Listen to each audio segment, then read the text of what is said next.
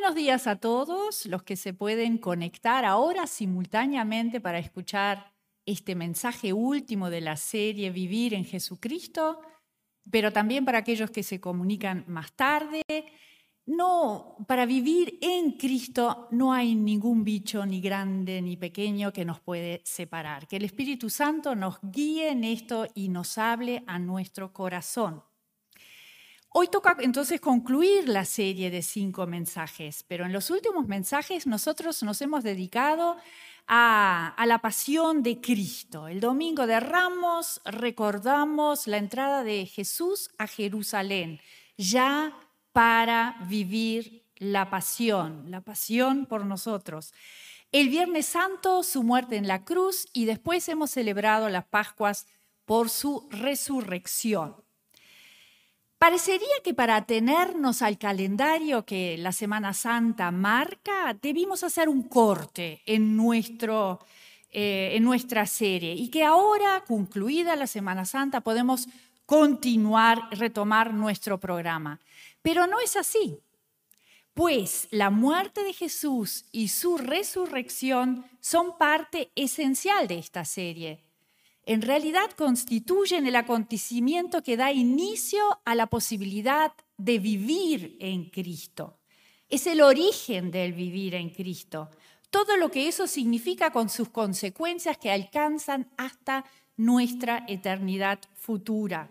Y es el fundamento para el nuevo nacimiento, el nacimiento espiritual, con el cual nosotros entramos en esto. O sea, eh, la Semana Santa fue el broche de oro Em, de redención, de expiación, de liberación para que nosotros podemos vivir en Cristo y hablar hoy de, esto, de crecer en Cristo. Muy bien, Andrés, por tu planificación minuciosa, pero también puede ser que hayan sido los tiempos perfectos de Dios, de tener estas dos partes eh, juntas. El apóstol Pablo lo describe, este vivir en Cristo, usando un término, el término misterio, en varias de sus cartas a diferentes iglesias. Veamos lo que les dice a los colosenses en el capítulo 1, 25 al 28. Ahí dice, de esta, de esta congregación, él habla de la congregación, Llegué a ser servidor según el plan de que Dios me encomendó para ustedes, dar cumplimiento a la palabra de Dios, anunciando el misterio que se ha mantenido oculto por siglos y generaciones, pero que ahora se ha manifestado a sus santos. A estos Dios se propuso dar a conocer cuál es la gloriosa riqueza de este misterio entre las naciones quiere decir entre los gentiles, que es Cristo en ustedes, la esperanza de gloria. A Él nosotros proclamamos, amonestando a todos los hombres y enseñando a todos los hombres con toda sabiduría, a fin de poder presentar a todo hombre perfecto en Cristo. Cuando hablamos acá de hombre, cuando habla, incluye las mujeres, es hombres en el sentido genérico, todas las personas. O sea que acá estamos hablando de anunciar un misterio. Algo pasó acá. veamos algunas definiciones para acercarnos a la comprensión de misterio. Su causa, origen o razón de ser no tienen explicación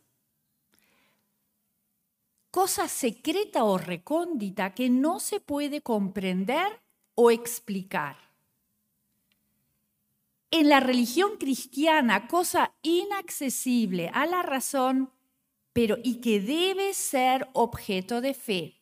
Después de decir varias veces que a través de la razón no podemos acceder, sí nos da el camino de, para acceder por la fe es algo que ha sido hecho con motivos justificados, premeditados y reservados, o sea, no es algo por casualidad. Creo que esto redondea bastante el concepto de misterio. Este misterio ha sido mantenido oculto, dice Pablo, porque habla del plan que Dios ha tenido desde el inicio pero había mantenido escondido, secreto, reservado a la humanidad. Y es un plan que Dios define de gloriosa riqueza. Otras traducciones dicen grande y maravilloso. Si un Dios todopoderoso adjetiva algo como grande y maravilloso, nosotros que somos tan, tanto más pequeños, creo que nos faltarían adjetivos para, para definirlo. Y ese misterio em, es para todas las naciones. Descubre el plan de Dios, explica. Hasta ahora Dios ha sido el Dios de un pueblo elegido, del pueblo de Israel. Y el Antiguo Testamento relata toda la historia que Dios vive con este pueblo, eh, como el Dios de Abraham, de Isaac y de Jacob y de todos sus descendientes biológicos. Pero ahora hay más beneficiarios. Se abre, se abre para todos los, eh, todas las naciones. Alcanza ese plan, alcanza a todas las naciones. Se abre la posibilidad que los gentiles se conviertan en descendientes espirituales por fe, es decir, que puedan integrar la familia de Dios, uruguayos, argentinos, afganos, chinos, etcétera, todas las naciones. Ese misterio ahora, o sea, en esta Semana Santa, en esta pasión de Cristo, ha sido revelado, descubierto, hecho visible a los suyos, al pueblo de Dios a sus santos. ¿Y cuál es este misterio? Es Cristo en ustedes, la esperanza de gloria. ¿En qué consiste? En que Cristo fue enviado por Dios para que habite en nosotros y nos dé la seguridad de que compartiremos el poder y la gloria de Dios. Y ahí en el tercer versículo eh, Pablo dice que proclamamos, amonestamos, enseñamos a este Cristo con el fin de terminar perfectos en Cristo. Esa perfección en Cristo no la podemos lograr nosotros, la logramos, la, es obra de Cristo. Pero nosotros proclamamos, enseñamos, y es lo que hoy estamos haciendo. Estamos escuchando esto para perfeccionarnos en Cristo una pequeña detención. ¿Qué pasó en ese momento histórico? En el ahora, el misterio se revela, en que Dios decidió que había llegado el tiempo para eso. Y es en, los discípulos de Jesús que podemos descubrir cómo vivenciaron ese tiempo, porque ellos eran las personas que se involucraron con Él y que, que dedicaron mucho tiempo, tres años de su vida, para seguir esa esperanza que Él estaba despertando. Pero Dios guardó ese secreto hasta este momento. ¿Qué pasó? Jesús murió y los discípulos de Cristo habían huido asustados esa noche. Todas sus esperanzas se habían diluido, se habían, habían escapado cuando fue arrestado, porque ellos tenían miedo, se terminó, ya fue, desilusionados, había una ilusión de cambio, una ilusión de esperanza, ahora había desilusión, decepción, mucha expectativa que terminó en un fracaso. Se escondieron porque podían terminar de la misma forma. Y no se les pasó por la mente que la muerte de Jesús podría tener un significado. Y eso que Jesús se lo dijo reiteradas veces, lo dijo muy claro. Y después de diez días escondidos, la situación cambió dramáticamente, porque Jesús había resucitado, les apareció a ellos y les apareció a muchos más. Jesús vive. ¿Qué noticia? ¿Y ahora? ¿Cómo explicamos? ¿Cómo explicaban eso? Venía un desafío teológico, había que encontrar una explicación, un significado. ¿Qué significa la resurrección de Jesús? Y si Él volvió a la vida, entonces la muerte tenía un significado. Y para este joven movimiento judío de Jesús, solo había un camino para encontrar las respuestas y era ir a las escrituras. Las escrituras son lo que nosotros, las escrituras que ellos tenían en ese momento, son el Antiguo Testamento que nosotros hoy tenemos. Estudiaron detenidamente la escritura, precisando revelación divina, porque hasta ahora siempre la estudiaron, pero con la llegada del Espíritu Santo, la guía de Él, podían encontrar entonces la, la respuesta. Y juntamente, considerando la vida de Jesús, la obra de Él, sus enseñanzas, con las enseñanzas del Antiguo Testamento, encontraron las explicaciones que necesitaban para entender muerte y resurrección de Jesús. Pues si no se comprende el significado de muerte y resurrección de Jesús, Jesús queda en una buena persona de la historia, que murió de forma horrible, del que algunos dicen que ha resucitado, pero cosa medio difícil de creer.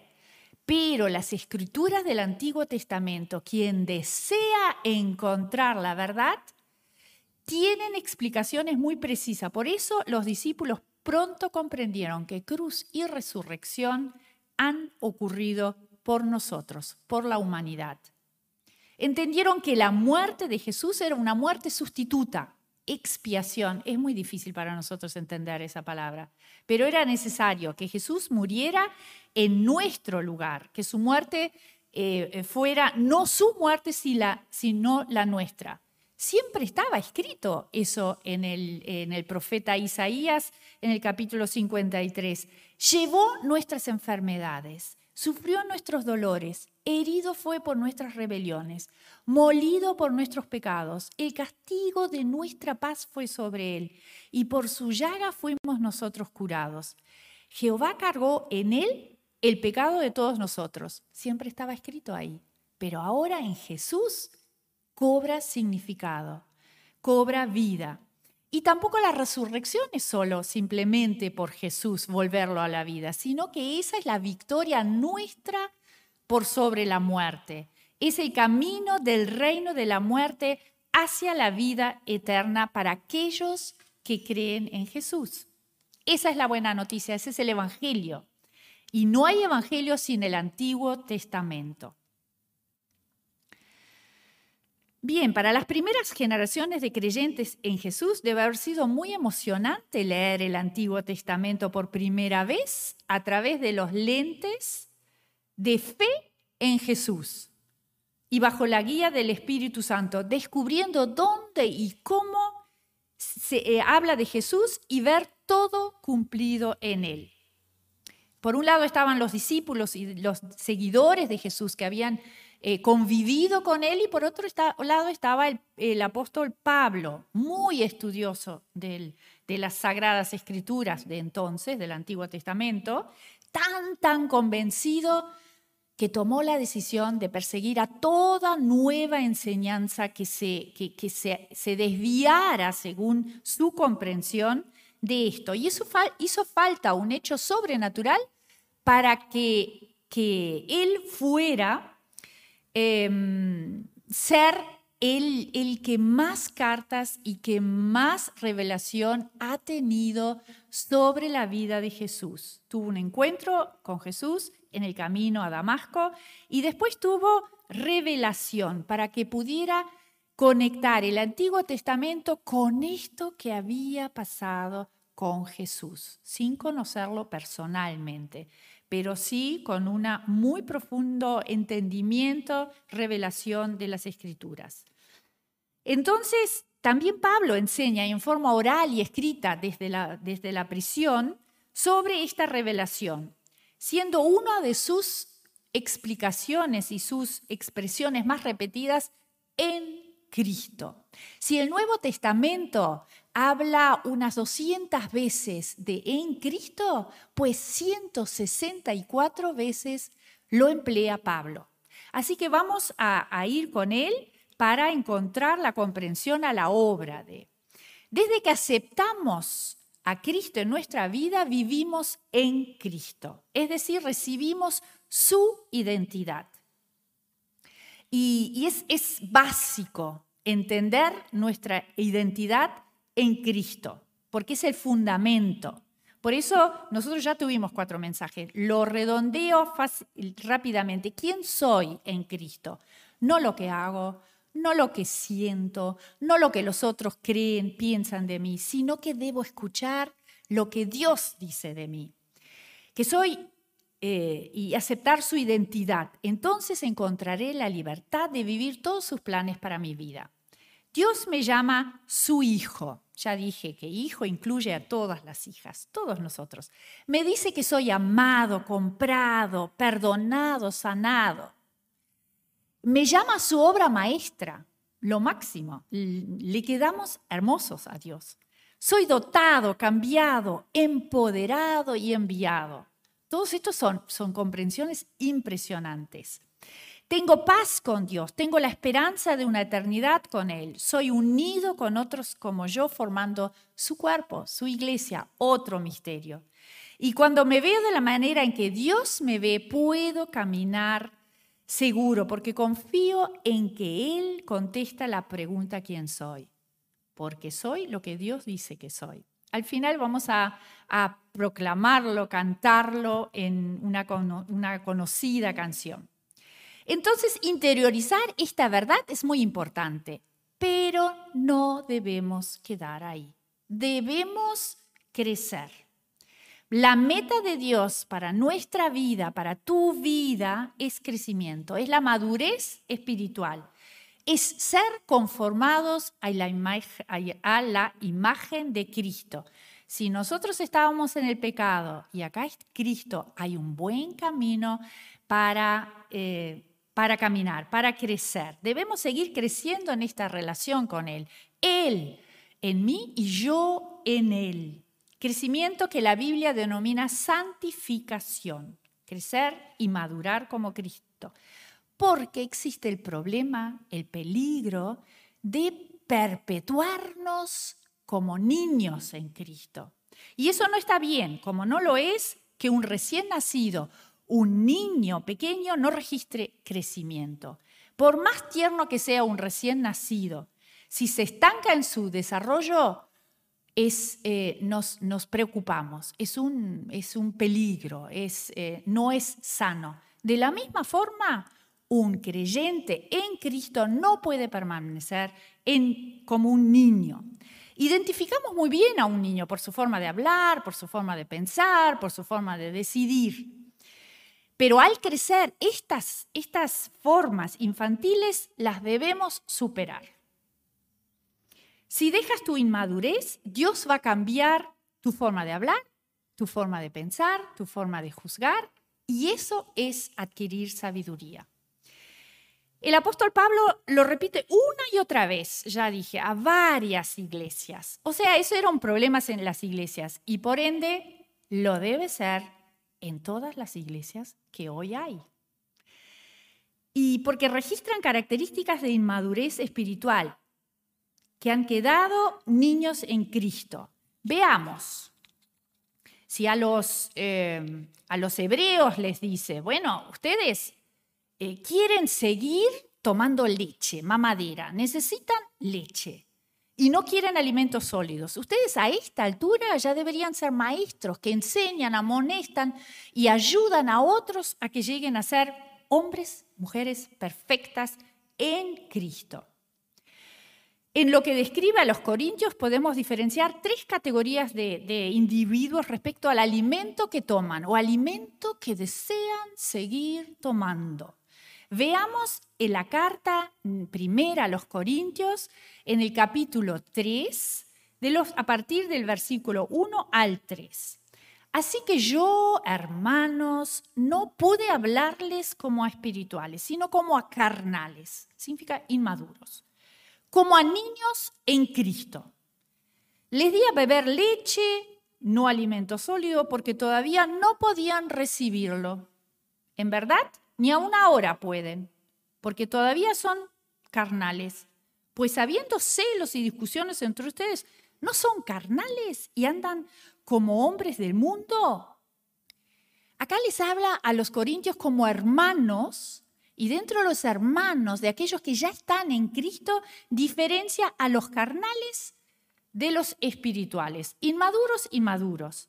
Pero en el, en el capítulo anterior, en la misma carta, en el capítulo 2.14, él agrega uno más, que es el hombre natural, no acepta las cosas del Espíritu de Dios, porque para él son necedad y no las puede entender porque son cosas que se disciernen espiritualmente.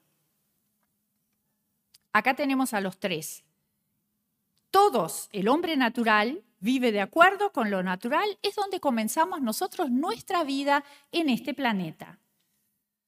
Seguía por el intelecto y por las emociones y no puede entender las cosas de Dios, aunque quisiera.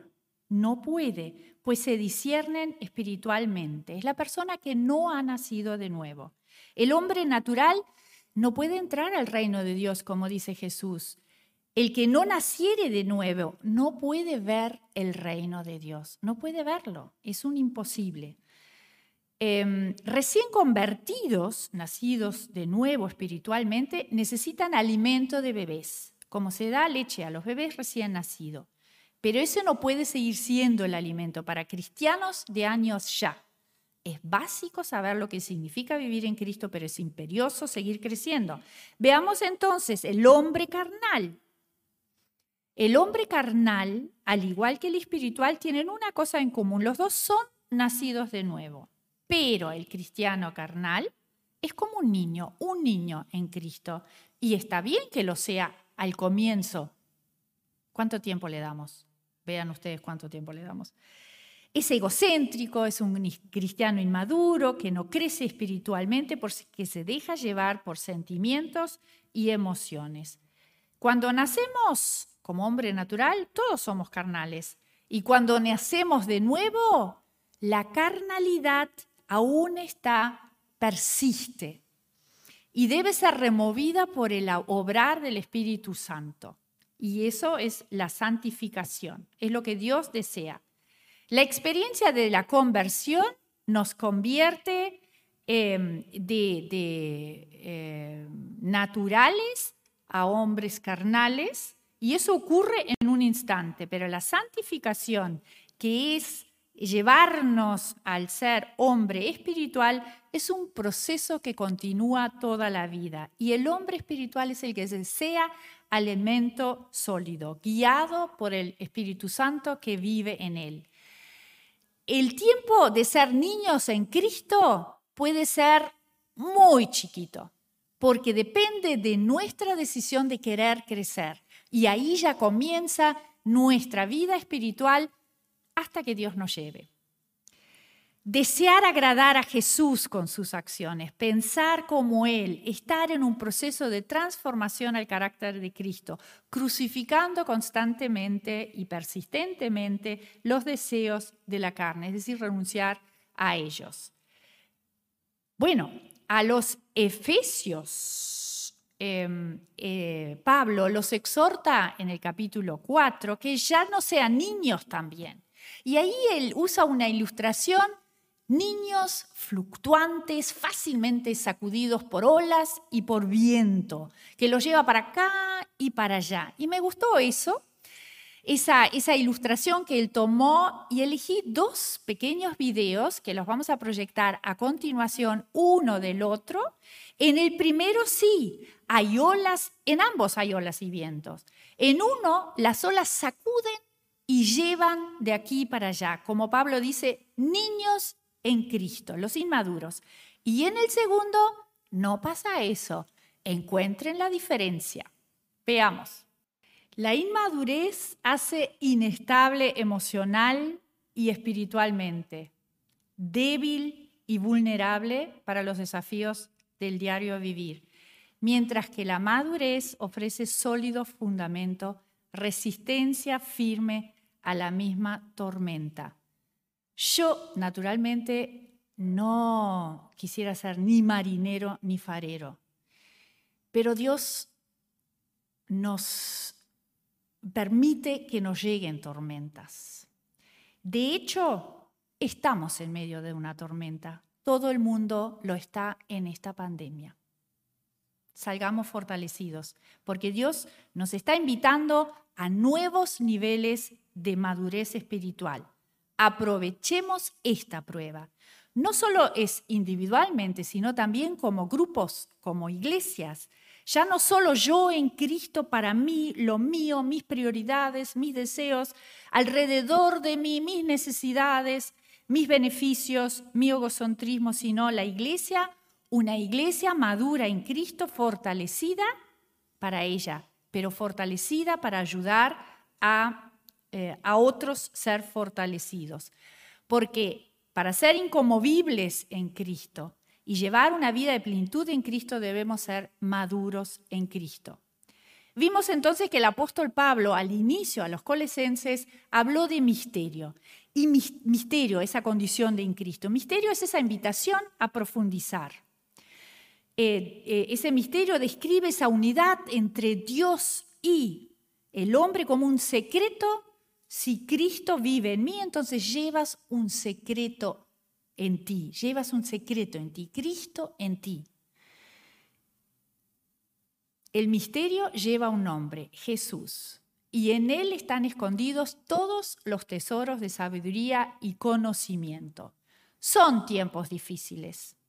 Necesitamos madurar también para guiar a otros en ese proceso de madurez.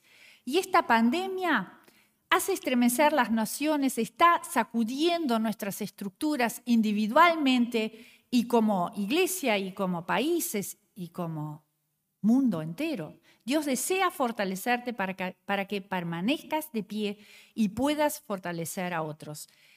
¿Quién podrá sostenerse en pie? El maduro en Cristo podrá. Hay conversaciones que Dios desea tener contigo. Si eres inmadura eh, espiritualmente, no podrá tenerlos. Deja guiarte a otro nivel de madurez, porque hay sabiduría, hay tesoros escondidos, hay revelaciones, hay herencia, niveles de poder y gloria y gracia que Dios tiene, pero solo puede darlos, dárnoslos si somos maduros, porque Dios se deleita en responder nuestros pedidos por madurez en el Espíritu. Dice, pedid y se os dará, tocad y se os abrirá, buscad y encontraréis. Y estoy segura que esto coincide con su voluntad, pedir, madurar en Cristo. Un pequeño lineamiento, ¿cómo es el caminar a la madurez espiritual? Pues habrá cosas que debemos dejar y hay cosas que debemos asumir. Hay obstáculos para esa madurez que debemos dejar. Hay hábitos, hay formas de pensar, formas de actuar, de reaccionar, de relacionarnos, que debemos dejar. Como los bebés deben dejar pañales y mamadera y adoptar otros eh, hábitos. Es posible que Dios te vaya a arruinar algunos de tus entretenimientos, no porque sean pecado, sino porque te roban el tiempo para madurar. ¿Y qué me puede estar pidiendo Dios que deje? Pues cada uno eh, lo evalúe. Habrá responsabilidades em, y que puedas tomar, habrá responsabilidades que asumas y relaciones que puedas desarrollar. Entonces, ¿quieres madurar? edifica. Sé un edificador. Dios nos da ladrillos. O somos edificadores y construimos con ellos, o somos tomadores y apedreamos con ellos. Construye el fundamento de Jesucristo, pero encima construimos, sobreedificamos y pasamos, em, Dios probará nuestra construcción por fuego y, nos recompensará. Los edificadores siempre están pensando cómo traducir lo que reciben para activar a otros, así hacer avanzar el reino. Los tomadores, los inmaduros, siempre están absorbiendo para sí, centrados en sus asuntos. Volvemos a lo de los niños, siempre toman, viven recibiendo. Y está bueno un tiempito, pero después a levantarse y crecer. La autoevaluación es, ¿edifico o critico? ¿Colaboro o solo disfruto? ¿Veo oportunidades en dar o son mucho más las de recibir solamente. Y después quieres madurar, administra los misterios de Dios, profundiza en ellos y dalos a conocer. Cuando encuentras la palabra misterio en, en, la Biblia, en el Nuevo Testamento, es lo mismo que Dios te digo, te diga, quiero que madures para poder darte profundidad y entendimiento en esta comida que te va a ser sólido, estable, te va a nutrir que no te podrá parar nadie. No solo que lo comas, sino que lo administres y lo des a otros. Ya en eso está el no solo para mí, sino para para afuera, para ser de bendición, para construir en el reino. Debemos crecer en todas las áreas. Esto podríamos, tengo que mirar el reloj, esto podríamos seguir hablando, pero sí, simplemente es esto del puntapié. Identifica si eres un niño en Cristo y decídete a madurar, a querer madurar, a comenzar ese camino de la maduración. Hay muchas áreas en las que debemos crecer. En, el entendimiento de Dios, en el conocimiento, la sabiduría, en la unidad, en el amor, en la fe, etc. Si el apóstol Pablo dice eh, él confiesa que, que, no puede decir que ya haya logrado hacer todo lo que nos ha enseñado. Él mismo, él mismo lo puso. Ni yo puedo decir, obviamente, de lo que he hablado, de que yo ya lo... Pero él dice, no puedo decir que, ya sea perfecto, pero sí lo que digo y en lo que Dios se deleita es que sigo adelante luchando para alcanzar la meta. Cuanto más nosotros, a Dios le impacta tu dependencia, tu hambre para comer comida sólida que está disponible para ti, hambre de estar en el hoy de Dios, pues el mamá, maná de ayer está duro. Dios se deleita en tu obediencia para dejar lo que debes dejar y profundizar en lo que Dios quiere llamarte. Oremos. Padre nuestro, gracias por incluirnos en tu plan a nosotros que somos de las naciones.